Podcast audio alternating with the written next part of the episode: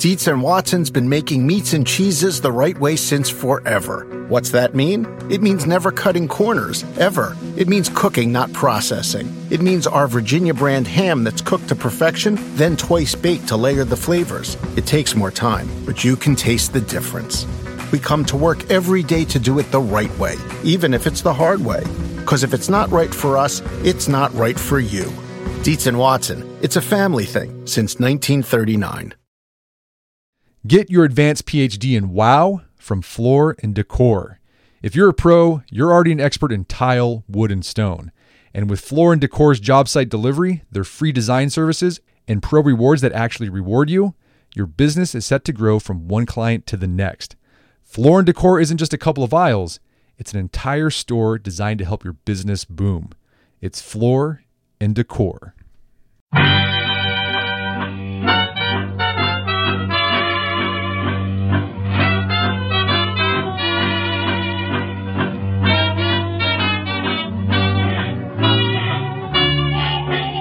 Brett McKay here, and welcome to another edition of the Art of Manliness podcast. Now, the Art of Manliness is intentionally and rigorously politically neutral, and I've never had a politician on the podcast before, but then never before has a previous guest gone on to become the governor of a state. I previously had Eric Greitens, a former Rhodes Scholar, humanitarian worker, and Navy SEAL on the show to talk about his book Resilience. That's episode number 105. You want to listen to that? It's a good one. But last year, without any prior political experience, Greitens successfully ran for governor of Missouri, becoming the second youngest governor governor in the country. Recently, I met with Greitens in the governor's office at the Missouri State Capitol in Jefferson City, Missouri, to have a very nonpartisan, high level discussion about public service and the duties of citizenship. We discussed why he decided to run for elected office and why he incorporated service projects and community projects in his campaign stops around the state. We then discussed how the governor's study of ancient philosophy informs his idea of public service and how stoicism comes in handy in the rough and tumble political arena. Governor Greitens then shares what he's been reading to be an effective leader and statesman his role models for public office, and how he manages being a young father and a busy governor at the same time. We then end the show talking about why you should get over your cynicism of politics and throw your hat in the arena no matter your political or party affiliation. Really interesting podcast. After the show's over, check out the show notes at aom.is slash governor Greitens. Eric Greitens, welcome back to the show. Thanks, Brett. Good to be on with you and all of the Art of Manliness podcast listeners. I, I had a lot of fun last time we're on and, and, looking forward to talking with you today. Right. Last time we had you on, you just published your book, Resilience. That was 2015. And I got a phenomenal response from that podcast, particularly the message you have. I'm curious, what was the response you got from that book that you published? We had an incredible response to resilience from people all over the country, every walk of life, because the fact is, like, everybody has to deal with pain in their life. Everybody has to deal with suffering. Everybody has to deal with hardship. And I think what people liked about the resilience book was it was just letters, me talking to my buddy, a friend of mine who was a fellow Navy SEAL who'd run into a really tough time and what people often said to us was they said, look, if your buddy, who was a Navy SEAL, had been through the hardest military training in the world, if he was knocked down by these things, it gave them a sense that, you know, the pain that they're facing is something they can move through. They can move through that to build wisdom. They can move through suffering to build strength, move through fear to build courage. And we had, had a really, really great, great response to it. Well, since then, that episode we did, you've been a busy man. You turned into candidate Greitens in Missouri. You ran for governor, and then now you are governor Greitens. So let's talk about that because I think it is really interesting. What I'd like to do is stay very high level with this, talk about because. As you know, I know you're uh, you've studied the classics, ancient history, ancient philosophy with your background. And one thing I found, this is the Art of Manliness podcast, if you look back to the ancient Greeks and the Romans, part of their ideal of manhood or manliness meant you were active in the public arena, the public sphere. You provided some some sense of service to the community. Absolutely. Right. Yes. So let's talk about this. Before this time, you had you had a career dedicated to service. For those who aren't familiar with you, can you kind of give us the background of what you know, what got you to running for governor? Yeah, so I mean, the you know, big picture background. Um, I'll just say I, I, was very fortunate to grow up in Missouri. Wonderful family, good teachers. I first started doing service actually as a kid, doing doing service projects. Later in college, I started doing international humanitarian work. That brought me to places like Bosnia, Rwanda. Ended up writing a dissertation on how international humanitarian organizations work with kids in war zones. Uh, later, as we talked about on the last podcast, served as a Navy SEAL. Did four deployments overseas to Afghanistan, Iraq, Southeast Asia, the Horn of Africa.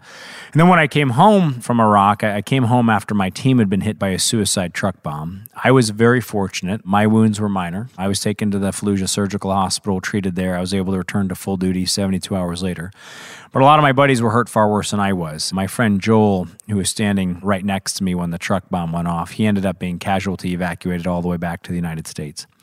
So when I came home, uh, I started an organization called The Mission Continues to help returning veterans come back home and to reintegrate successfully, to start their own businesses, to get quality private sector jobs. And that was, you know, that was the, my trajectory. I'd, I'd, I'd, run a small business. I, would worked to help veterans. I'd served as a, as a Navy SEAL, done humanitarian work, but I'd never been involved in politics before. So where does this desire to serve comes from? Where do you think it comes from? Well, I, I think I think it comes uh, from a sense that we, if we're going to live well, we have to live for more than ourselves. If we're going to live well, we have to find a way to be of service to others. And in fact, you know what a lot of the ancients talked about was the fact that in order to become your full self, you can only find that through serving others. It's only in the act of pushing yourself, challenging yourself to make a contribution to your community, to your family, to your country that you actually realize your your full self. You know, we don't talk as much today about the idea of a vocation. But, but a vocation is something that even you go back a couple generations ago, people use that word a, a lot more. And the best vo- definition of a vocation that I ever heard was from a guy named Reverend Peter Gomes. And he said, Your vocation is the place where your great joy meets the world's great need. And I think what we all have to do is find out how we can do the things that bring us a sense of joy and fulfillment and purpose and are meeting the needs in the world. How'd you go about finding your vocation? So, so this is actually a really important point. One of the things I always uh, say to folks is that people often say, like, how do you find your vocation? How do you find your purpose? And one of the things that I say is, look, you're never going to find it by looking for it because it's not lost, right? That, there's sometimes this idea idea in the culture that somehow your vocation is sitting out there and you can just sort of discover it. Actually, what the the Greeks understood, and I think what Reverend Gomes was and others were getting at, is that you create your vocation. And you create it by pushing yourself. You create it by challenging yourself. You create it by doing things that you were once afraid to do and you find ways ways to engage them. And as you do that, you actually change as a person. So that the act of, of creating your vocation is, is part of developing yourself while at the same time coming to understand the world. And it's a much healthier way of thinking about how you find your purpose, how you find your vocation, because you know what it says to people is you don't have to look around to figure this out. What you ha- what you do have to do is you have to start acting. Start serving in your community. Push yourself. Go out. Challenge challenge yourself to tutor a kid who's in third grade who's having trouble reading. Challenge yourself to get involved in, in a community. Challenge yourself to, to you know, help people at the, at the local food bank, to, to mentor a kid through Big Brothers, Big Sisters. As you push yourself, as you engage in that kind of action, you develop yourself and you'll come to a place where you really find and, and build your vocation. So, public service, served in the military, Navy SEAL, started a foundation. You were private citizen Greitens. You decided to run for the governorship of Missouri was this something you always wanted to do, like elected office? Is this something you saw yourself doing as a kid, or was there something that caused you like that's what I need to do next? Well, look, the real moment for me actually came during Ferguson in Missouri in 2014. I'm sure a lot of your listeners watched this. They saw the tremendous disaster, the real tragedy of what had happened during Ferguson. Now, the, the short story is, you know, I saw what was happening, called my buddy Harlan. We've been friends since we were 14 years old. And uh, Harlan picked up the phone and he says to me, I know why you're calling, and yes, I'll go with you.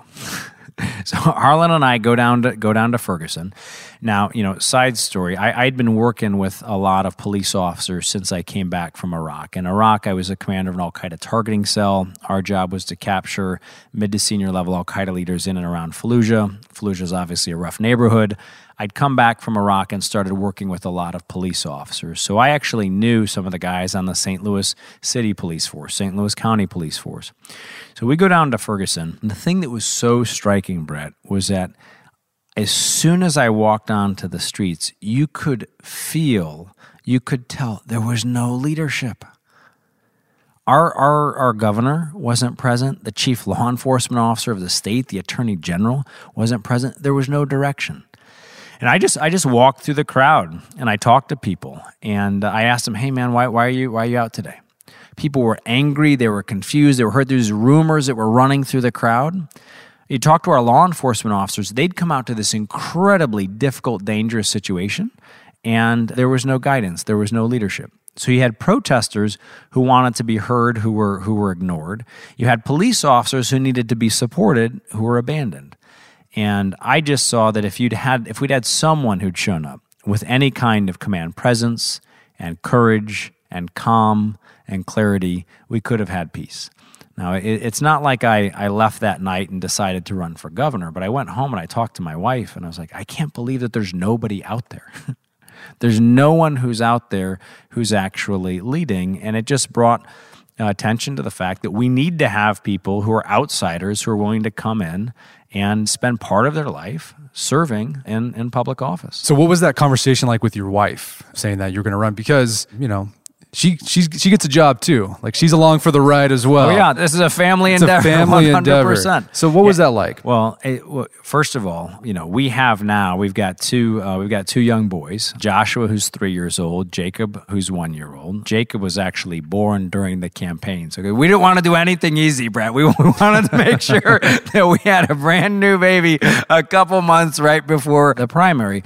But look, I think that, you know, what Sheena had always known, you know, when we got married, I'd obviously, I'd already served in the Navy SEAL teams. I'd done the humanitarian work. When we got married, I was running the Mission Continues. And, you know, what we're doing at the Mission Continues was we were, I was, you know, traveling around the country, recruiting volunteers, building a program to help veterans reintegrate successfully. She knew how important it was to me to make sure that I was finding a way to serve people, to, to fight for people, to make a difference for people. And she she had seen a lot of the challenges that, you know, that Missouri was facing. She obviously saw what Ferguson was facing. And we sat down, I think like a lot of couples do, and we just talked about what this would mean, like how we would, would get through it. But absolutely 100%, this was a decision that we made together because we knew that it was going to affect not just not just us and our kids, but you know, it does affect your whole family, it affects your parents, your friends, everybody. So as you said, you had no political experience at this point. Going for the governor, that's that's a big big jump. I mean, most people they're like, okay, I'm going to start as a state representative, maybe insurance commissioner. Why did you decide to just go for governor? And what was that experience like, not having any political experience before then? Well, look, the, the thing is, as governor, you can get things done right? And, and I got into this because I wanted to get things done. Part of the reason, like, I love this job is that you can wake up every single day and do good things for people. And that's why I wanted to do this. I didn't want to do this to get involved in politics. I wanted to do this to get involved to fight for people and to make a difference. You know, sim- simple things like like changing the, the foster care system in the state of Missouri. Got 13,000 kids in the Missouri foster care system. We are making a difference for them. We're making a difference for parents and foster care. We're supporting our National Guard, supporting our law enforcement, bringing jobs.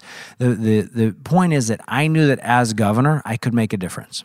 I knew that as governor, we could really change the direction of the state. Was there anything that surprised you about the campaigning process being an outsider? Well, I mean, one of the things that was, I think, one of the most pleasant surprises was that we were told by all of the insiders that this was impossible.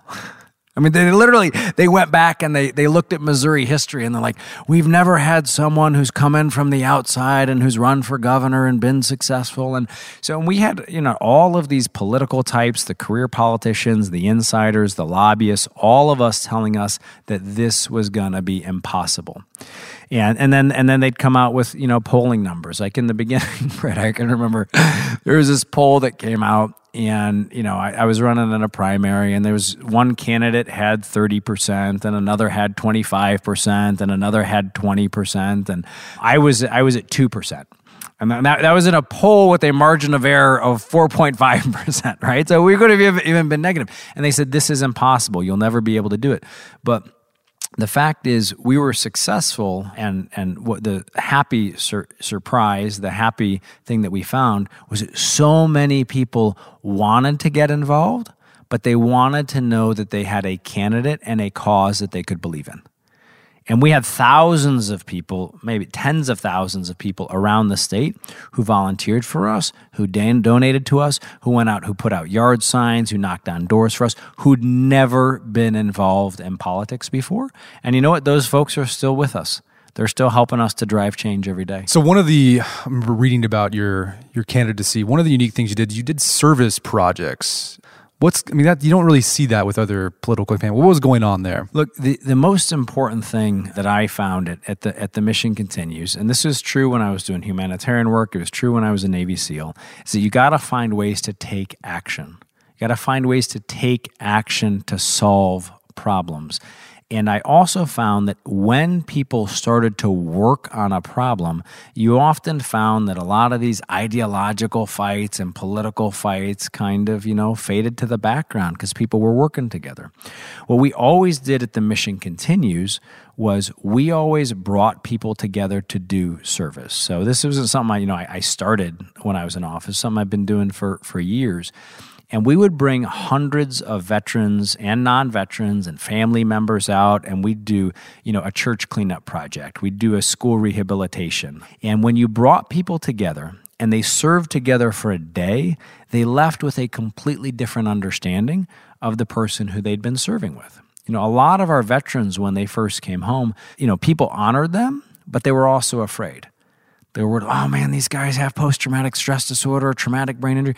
Well, after you spend a day doing a school rehabilitation project with somebody and you're painting next to them and you're building next to them and you're working, working next to them, you leave with a different sense of, for who they were. And we've brought that not just into the campaign, but actually into government. I mean, one of the one of the things that we did when we were just this is probably a couple weeks into office, we got the word that there was a terrible act of cemetery desecration at a historic Jewish cemetery in St. Louis, Missouri. About 156 headstones have been knocked over, bashed with hammers, defaced. It's a really terrible act. So we heard about this on Monday we went out on Tuesday morning uh, to Facebook, and we communicate with a lot of people around the around the state of Missouri and around the country on, on Facebook. We put out a message on Facebook saying that on Wednesday, I said I'm going to be in that cemetery, and I'm going to be there, and we're going to clean that cemetery up, and we're going to demonstrate that this act of vandalism isn't going to define who we are as Missourians. Well, and then later that day, Brett, I, I, called the Jewish Federation, I called the Archbishop, I called the Missouri Baptist Convention, we called local imams. We invited everybody out to join us in service. By the time I showed up to that cemetery the next day, Wednesday afternoon, there were already thousands of people there. Uh, there were, there were Jewish Jewish day schools who'd let who'd let who'd, who'd canceled school so that their kids could come out and serve. We had young people from colleges, fraternities, and sororities that came out. Private companies that had led workers off to come out and, and join us. Thousands of people, and I just got up in the back of a pickup truck, grabbed a megaphone, and I just said to the crowd, I said, "Look." When terrible things happen, we're not going to let those things define who we are as Missourians. In fact, what we're going to do is we're going to use these as opportunities to come together and to be stronger. And then people went out and we cleaned up that cemetery. We beautified it. It looked, you know, even better than it had before the vandals had taken their action. So I think it's really important in any leadership in, in any leadership, whenever you're facing a tough challenge, find ways to bring people together and get them to serve together. If we do that together, if we start making a difference together, we will find ways to work together and to solve problems. So, you are a student of the classics. Uh, I'm curious, with that background, did you have an ideal of of statesmanship, leadership based on that background that you brought to your service as governor? Yeah, you know, well, actually, one of the things that I, I, I talked a lot about in, in, the book Resilience that you mentioned is that it's really important to have models in your life. It's really important to have role models. And a lot of the ancients always talked about, Seneca talked about this, Aristotle talked about this. And in fact, this was my boxing coach's philosophy in college, was that you have to have role models. You have to have people who you can look up to because they help you to see how you can can can serve yourself. The, and the the analogy that I would often use, I'll give you two kind of quick stories on this. The analogy I would often use with veterans was I would say, look, if somebody comes to you and handed you a giant trash bag full of jigsaw puzzle pieces and they asked you to put it together, I say, what would you ask for? And the veterans would say to me, well, I'd ask for the picture. Right? And these are men and women who might have lost a limb, they might have lost eyesight, lost hearing, they, you know, lost limbs, or they're, they're in in a difficult spot. And what I always said to them is life hands you pieces. You have to find a picture. And what we would do at the Mission Continues is we'd work with incredible veterans who'd come back home. You know, my buddy Tim Smith, the very first veteran who worked with here in Missouri, a guy who came back home suffering from post traumatic stress disorder, he'd get up in front of this group and talk about his own struggle and the fact that today he's running a business called Patriot Commercial Cleaning. Right? He runs his own business. He hires other veterans. He's hired 50 other veterans he was a role model for all of those veterans who were there. In the same way, for me, I always look back on people who I admired. I admired, for example, Marcus Aurelius. This is a guy who, you know, faced incredible hardship in his life, but also provided strong leadership and also left a legacy in words that, you know, we're we're reading thousands of years later and Marcus Aurelius's meditations still provide sustenance to people thousands of years later. So I always, whether it was Teddy Roosevelt, Winston Churchill, I admired leaders who I thought of as leaders of action, willing to do hard and difficult things, who are also willing to think and to reflect on not only their own service, but what that might mean for other people. Or going back to the Stoicism theme, I imagine you had to call upon the meditations during your campaign because, yeah, it's the part of the, the jostling of being in the arena, as Roosevelt said. So, was there a moment where you had to, you know, read, you know, meditations or Seneca or something to, okay, put things in perspective? Yeah, it was so. It was actually helpful. I mean, a lot of the stuff that I'd written about in resilience, I used during the campaign. So I'll give you give you some specific examples. Like in resilience, I write about the importance of friends. Okay anything that we're going to do well in our life, we have to have a good group of friends around us. During the last couple weeks of the campaign, my buddy, who's a Navy SEAL, went through went through BUD/S with me. He came out and he literally joined me every single day during the last five weeks of the campaign. And we'd wake up early, you know, sometimes five, six o'clock in the morning. We'd find even a crazy hotel pool and do this insane underwater workout that he'd developed. Okay that was first it, it, was fun. It got your mindset in the right direction. Good exercise in the morning. But then this is also a buddy who's with me who's keeping everything in perspective making sure that we keep a sense of humor about this and making sure that amidst all of these different distractions all of the different things with people criticizing you in the media and, and whatnot, that you keep your focus on the people who you're there to serve. And good friends can be really helpful in that way. So that, that was just one of the things that we did during the campaign that was it was essential. So you mentioned Teddy Roosevelt. He's sort of like the patron saint of the art of manliness. Yes. I'm curious, I mean, is there a moment from Roosevelt's life that you've looked to where you're like, that's I want to aspire to that. Look, I think there's so many moments in Roosevelt's life. And I think one of the things that is important for all of us to, to look back on is remember Roosevelt's early life. Remember those moments where his mother and his wife both pass away. And this is a, time of not only tragedy for him, but also a time where he felt lost. And then what did he do? Like that, this is when he goes west. Um, and you and I were talking about how in a vocation you create yourself, you, you challenge yourself, you push yourself.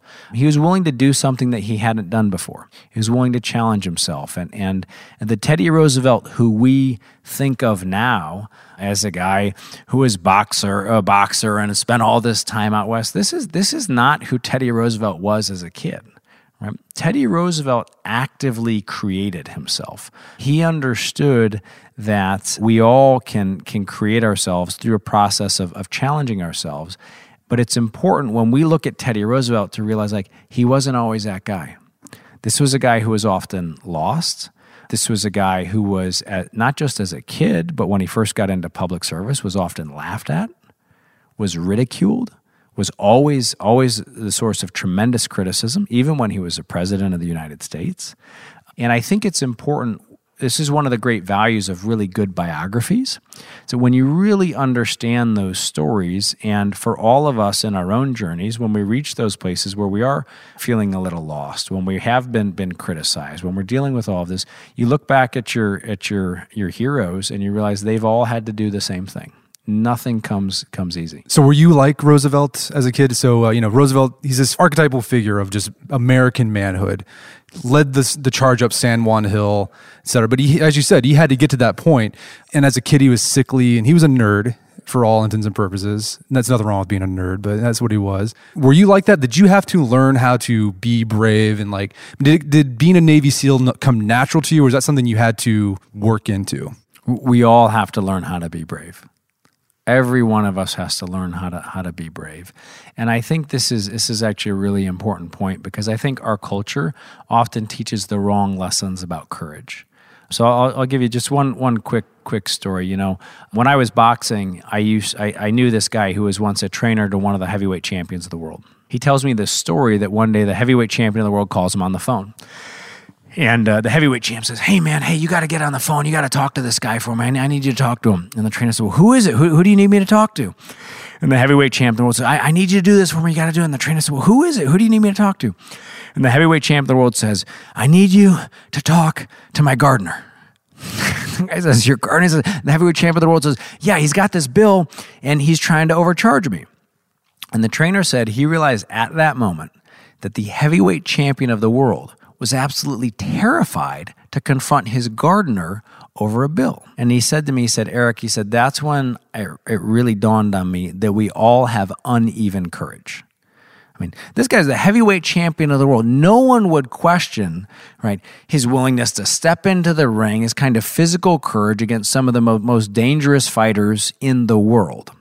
And yet he's he's uh, he's afraid to confront his gardener over a bill. And the point he made and he's right about this, is that we all build certain kinds of courage in our life. And we build that courage by doing things, by confronting our fears, and we all have uneven courage. And so, what we all have to do in order to grow is we have to push ourselves to do those very things that we're afraid of. Right? And you gotta, you gotta, you know, the first time I stepped into a boxing, of course I'm afraid to get hit in the face I mean, who who wouldn't be right? First time, you know, you're in the Navy SEAL teams and they tie your feet uh, together and they tie your hands behind your back and they make you jump at the pool, of course you're going to be afraid. But the SEAL team training teaches you to address that fear, to, to deal with that fear. When you decide that you're going to run for public office, nobody likes having a newspaper write terrible things about you, right? But again, this is one of those things that you just have to learn. You got you got to do. And so I think that the key lesson about courage is we all have to recognize courage is not something that you necessarily have to have, it is something that you have to be willing to create. You have to be willing to push yourself to build that kind of courage. And you can build those virtues. And that, that fundamentally is one of the big differences between the way our society thinks and the way that the ancients thought. The ancients recognized that virtues were excellences that you built, and you built them through practice. You built them by following role models. You built them by having the right friends. You built them by having the right mentors. We often think that you either have these virtues or you don't. The great news is, you know, you read Seneca, you read Aristotle, you read Thomas Aquinas, right? All of these guys, they, were, they had points of, of difference, but what they all agreed on was that you have the power to shape your own character. I love that. Well, speaking of character, there's a lot of folks who argue that okay, there's a the a politician has two lives. There's a public life and a private life, and what he does in his private life is his business and his character. But like, do you think that's true or false that character or your private life doesn't matter, doesn't reflect in your public action? No, I think that everything that you do is is reflective of your character, right? And and the, the work that you do, the life that you live is reflective of, of who you are. And the fact is, the virtues that we build, the virtues that we develop, like they're important for me in my role as a father right? Teaching Joshua and Jacob. They're important for me in uh, what I do as, as an athlete. They're important for me in the work that I do as, as a governor. And so while you have the, it's required that we all build different kinds of courage, right? Ultimately, all of these things do reflect on your, on your character. I read a recent survey done amongst millennials. I'm in that cohort. And it said that most millennials, like the vast majority, would not ever run for public office. And it's because of, you know, it just uh, from the outside it looks like a circus. It's easy to be cynical. One of the other things people gave is like, I, I don't want to be attacked or I don't want my family to be attacked. And just the scrutiny that, especially in this social media age. What do you say to those those young people who they aren't happy with the way things are and they want to make a change and do something more besides doing a hashtag right on Twitter, but they don't they're afraid of make stepping into the arena. And it doesn't matter what party you are, right? What do you say to those young people? I say step in. I, I say make a difference. And I say the fact is, and this is again one of the virtues of reading biography or reading history, if you want to make a difference, if you want to do anything worthwhile and worthy and difficult, you will be criticized. That's just the fact. You know, I, I, had an opportunity once. I worked in one of Mother Teresa's homes for the destitute and dying in Varanasi, India. And what's interesting, you know, you read a good biography of Mother Teresa, and you read that in the beginning of her work, when she is working to help the destitute to die with dignity, she was criticized for it. There are all of these people who were criticizing Mother Teresa for the work that she was doing. And this wasn't just at the beginning of her life, it continued throughout her life. And I, I actually wrote in Resilience to my buddy who's, who's a Navy SEAL, I said, Look, you and I aren't our Mother Teresa. But what this should do is give you a lot of courage. because you have to recognize that if you do anything worthwhile, you're going to bring out critics. And for me, I also think that, you know, the experience of having been a Navy SEAL, the experience of having done humanitarian work helped put a lot of things in perspective.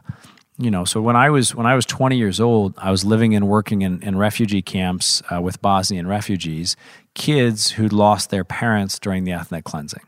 I worked in Rwanda with kids whose parents had died during the genocide. I worked in Cambodia with kids who'd lost limbs to landmines. In the SEAL teams, I were obviously taking on difficult, dangerous missions. And, you know, unfortunately, I, like almost every veteran who served in the global war on terrorism, you lose friends. And so I, when I think about public service, um, and I think about, you know, yeah, of course, every time we put something out on Facebook, there are going to people who write nasty things to us. Like, is that going to allow me Am I going to be so afraid of what some person might say on social media that I'm not willing to go out and help kids in the Missouri foster care system? Am I going to be so afraid of what somebody says on Twitter that I'm not going to go out and fight for jobs for people? At the end of the day, that would be just selfish.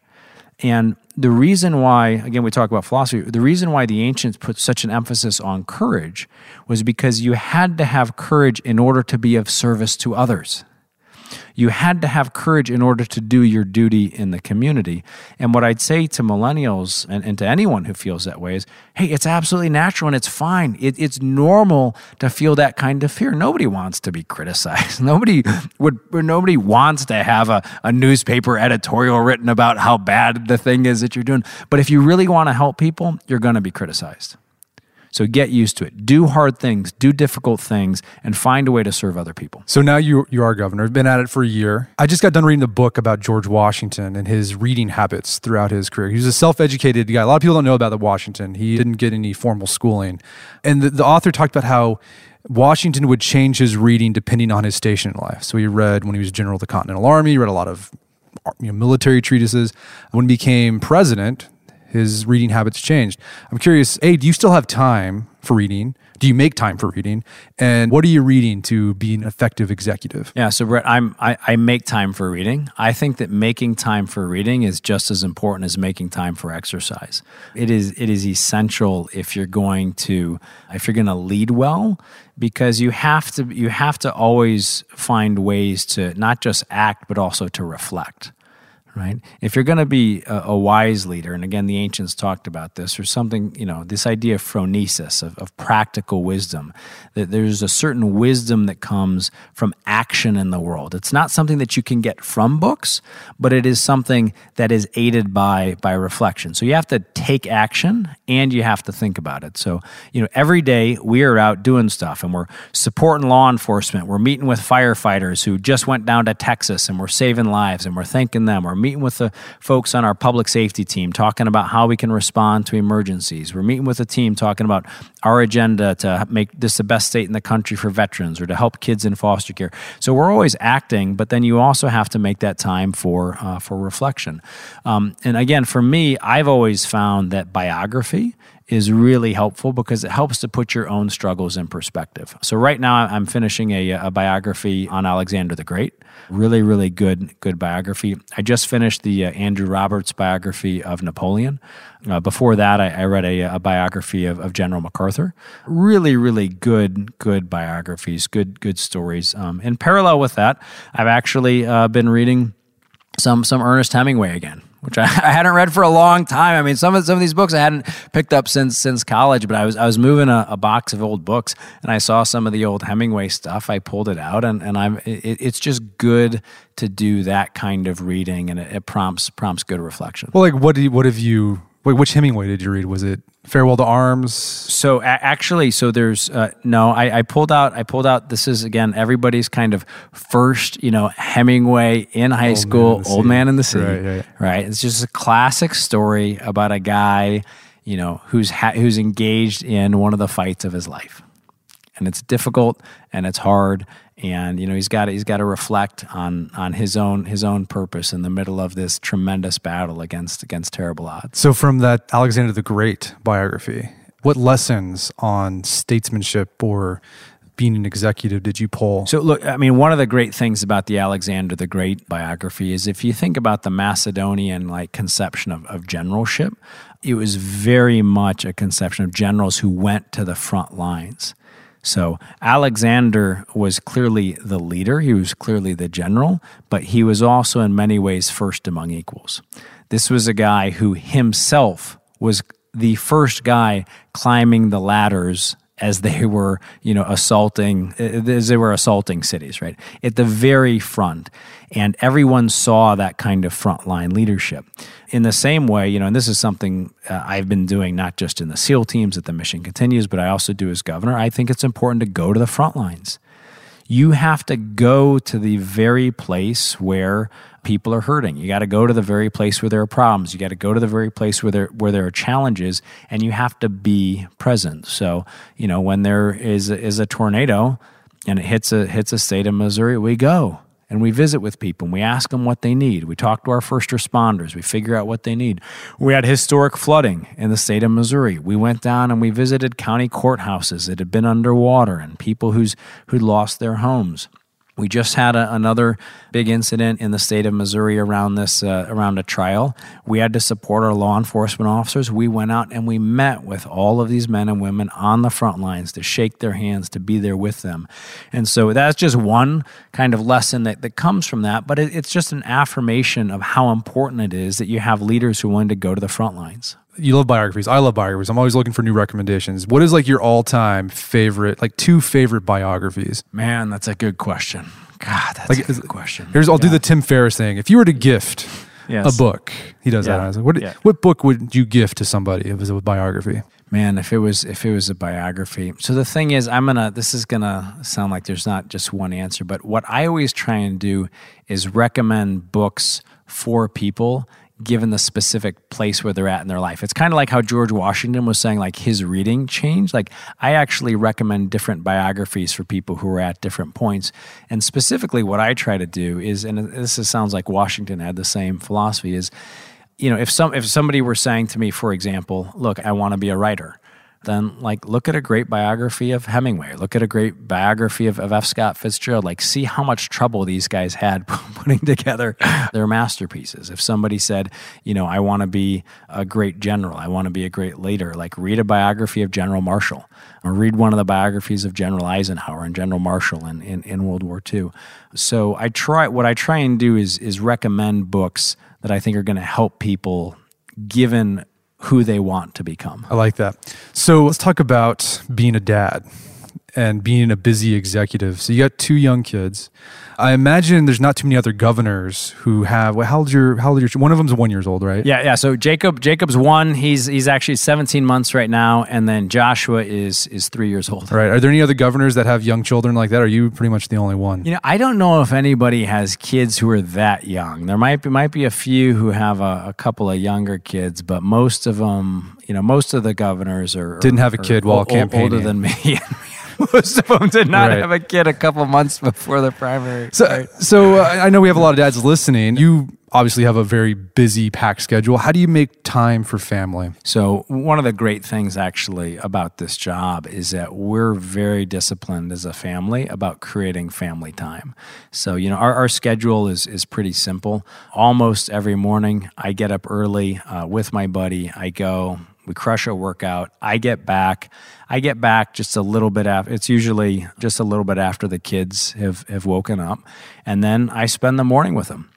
I wrestle with them. I play with them. I, I read books to them. I was doing it ju- just this morning uh, with with Joshua, reading, reading a couple of books, uh, Berenstein Bears and, and and critter and critter critter books. So so we're, we're doing that uh, doing that with them, and then I, I make them breakfast with Sheena, and then you know like this morning I, I took Joshua to preschool and then dropped him off at preschool and then came over here to the office. Then I always try to get home for dinner. Now, occasionally we will have times when I travel and when I'm, I'm traveling and if I've got an evening event, I'm not able to make it back for that. But most of the time, Brett, even if we have an event, say at the governor's mansion or something like that, I will end that event with enough time for me to go upstairs and put the boys to bed to read to them, give them a bath, and, and put them to bed. I just think it's really important that they get that time. I, I was so lucky. My dad really made being a dad a priority. So, my dad, my grandfather, my paternal grandfather, was a World War II veteran who uh, served in the Navy. He died when my dad was six years old. And so my dad grew up without a father. He had a he had a you know single mom and two sisters who worked as a shoe saleswoman who raised my dad. And I remember waking up, you know, and I'd see every day. My dad would wake up at four something in the morning to either take the bus or the carpool to work so that he could be home early to be with me and my two brothers. And, you know, over his dresser, he always had that picture of my grandfather in his Navy uniform with his World War II medals. And so my dad really treasured the fact of that the opportunity that he had to be a dad. And I'm so grateful for that. And I know that, you know, my most important mission in life is to be a great dad to my to my kids. So, uh, Governor, this has been a, a great conversation. Before we leave, any any parting words for our listeners about, I don't just based on the experience you've had campaigning, being a governor, you know, for people who are still on the fence of being, you know, getting active in the in public life. Yeah, you know what? Just I, I'd say to everybody, like, find a way to get involved that makes a difference. And it doesn't have to be in electoral politics, but get involved in your community. Find a way to get engaged. You know, Aristotle talked about politics as kind of the art and science of creating and sustaining human communities right so how do how do you find a way to do your duty to your country your duty to your community find a way to push yourself to challenge yourself and what i would say is a lot of times people doubt whether or not they have something to offer and everyone does. Every single one of your listeners has some kind of wisdom, some kind of experience, some kind of ability that other people need. Find a way, challenge yourself to get involved in your community, challenge yourself to, to get involved in this, and you will find a way to make a difference. And as you do, we will all be stronger for what you've contributed to, to all of us. Well, Governor Eric Greitens, thank you so much for your time. It's been a pleasure. Yeah, you're welcome, Brett. Great to be on with you, man. Thank you. My guest today was Governor Eric Greitens. He's the governor of the great state of Missouri. And if you haven't already, check out his books, Resilience and the Heart and the Fist. They're both available on Amazon.com and bookstores everywhere. You can also find out more information about the foundation he started and founded for veterans. It's the Mission Continues. And go to missioncontinues.org to find out more information about that. Also, check out our show notes at aom.is slash Governor Greitens, where you can find links to resources where you can delve deeper into this topic.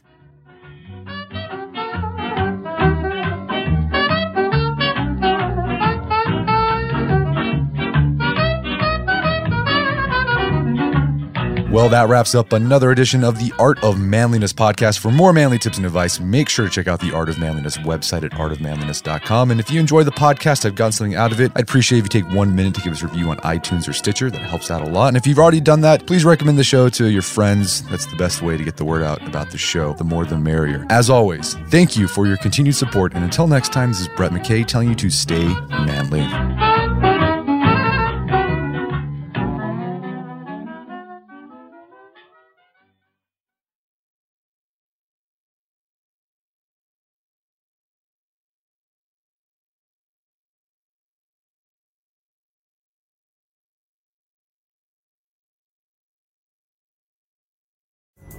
Pulling up to Mickey D's just for drinks?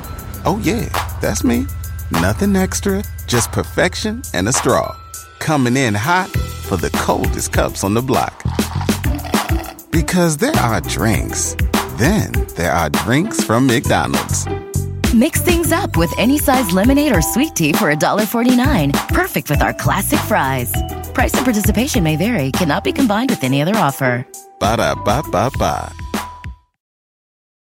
In a fast paced world, every day brings new challenges and new opportunities. At Strayer University, we know a thing or two about getting and staying ahead of change. For over 130 years, we've been providing students like you with innovative tools and customized support so you can find your way forward and always keep striving. Visit strayer.edu to learn more. Strayer University is certified to operate in Virginia by SCHEV and has many campuses, including at 2121 15th Street North in Arlington, Virginia.